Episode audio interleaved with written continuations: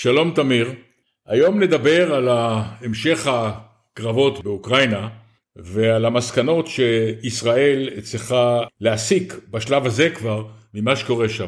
אנחנו רואים בצילומים תורים ארוכים של שריון רוסי שנפגע כנראה מנשק אנטי-טנקי שהאוקראינים הפעילו, אבל יש כנראה בשיירות האלה גם טנקים ונגמשים שהדלק פשוט נגמר להם. כנראה שלרוסים יש שם בעיה לוגיסטית שהם לא לקחו בחשבון. היות והאוקראינים מזנבים בהם כנראה גם במסעיות אספקה ודברים כאלה, והם לא נערכו כראוי לאספקה לתורים ארוכים של שריון ומסעיות שרצים על פני מאות קילומטרים. זאת בעיה שצבאות נתקלים בה בעולם, וכנראה שהרוסים בין היתר לא לקחו גם את הבעיה הזאת בחשבון, כי אחרת קשה קצת להבין את התמונות. כמובן שזו תמונה חלקית, ראשונית, אבל בהחלט אפשר להבין שיש להם בעיה. הבעיה הלוגיסטית היא בעיה שידועה עוד מימים ימימה, אין חדש תחת השמש. כוח צבאי חייב שיהיה לו זנב לוגיסטי, והזנב הזה הוא מרכיב מאוד מאוד פגיע בשרידות של הכוח. טנקים הם מוגנים היטב, טנקים עם נגמשים כבדים, יודעים להחזיק מעמד בזירת לחימה, אבל הכלים הקלים יותר חשופים הרבה יותר לפגיעה. אנחנו ראינו את זה במלחמות קודמות, התמונות שאנחנו רואים מאוקראינה, הסרטים שמשוחררים מהזירה, מראים שיירות ארוכות של מסעיות, נגמשים שהם בעיקר נגמשי הבטחה, נגמשים גלגליים עם מיגון דק מאוד, מסעיות עם ציוד תחזוקה, חימוש ואספקה, שהן שרופות או פשוט עומדות כפי שאמרת, ללא דלק. ראינו נגמשים, גם טנקים, תקועים על הכביש. חלק מהם נגררים על ידי טרקטורים אפילו. צוותים מברברים שלא יודעים איפה הם. ראינו תמונות של כוחות מסייעים. לפחות אני ראיתי יחידת הגנה אווירית עם ג'יפ ממוגן ונגמש נושא טילים נגד מטוסים. ברור שזה כוח מסייע ולא כוח לוחם.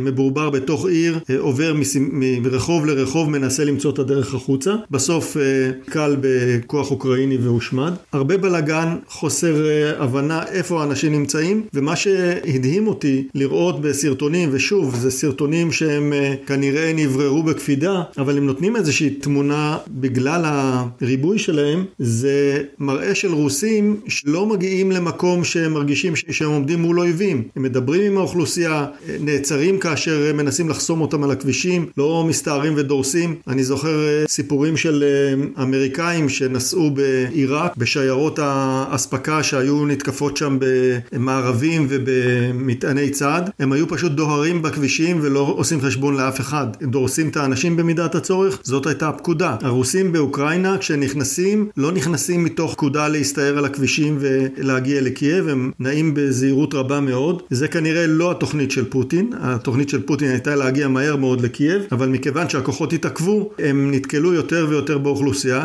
נראה שמה שהסבירו להם בהתחלה זה שהם הולכים להציל את האוכלוסייה, לגאול אותם. לקוחות כשנתקלו באוכלוסייה, התברר שהתמונה היא לא בדיוק כך, והם לא כל כך יודעים במי הם נלחמים. אז זה דבר אחד לגבי הכנה של הצבא לקראת המשימה. נושא שני הוא נושא האספקה, ואני מבין שכאן היו לך כמה חידושים שדיווחת עליהם לאחרונה. כן, נכון, מעניין שבעוד הרוסים נתקלים שם בבעיות לוגיסטיקה, שתי חברות ישראליות נבחרו להיות מתוך השלוש שהגיעו לשלב הסופי של תחרות שיזם משרד ההגנה הבריטי על מערכת לוגיסטיקה מתוחכמת לשדה הקרב. הפרויקט נקרא תזאוס, מדובר במערכת אוטומטית, מבוססת בינה מלאכותית, שתוכל לספק לכוחות קדמיים תחמושת, אוכל וציוד רפואי בעזרת כלים אוטונומיים, קרקעיים ואוויריים. מדובר בכלים כמו הרקס הקרקעי של תעשייה אווירית ורחפנים שמיוצרים על ידי חברות ישראליות שונות שיכולים לשאת משקלים שעולים וגדלים, כרגע 10, 20, 30 קילוגרם ויהיו גם יותר. מדובר במערכת אוטומטית לחלוטין, שתקבל פניות מיחידות קדמיות, ליחידה אחת יהיה חסר תחמושת, ליחידה אחרת יהיה חסר ציוד רפואי, המערכת תקבע איזה כלי המתאים ביותר להעביר את ההספקה הנדרשת ליחידה, באיזה מסלול הכלי יעבור, באיזה כלי להשתמש, בכלי קרקעי או בכלי אווירי, כל זה כדי לחסוך זמן ולבצע את המשימה בדיוק הגדול ביותר מבלי לסכן חיילים.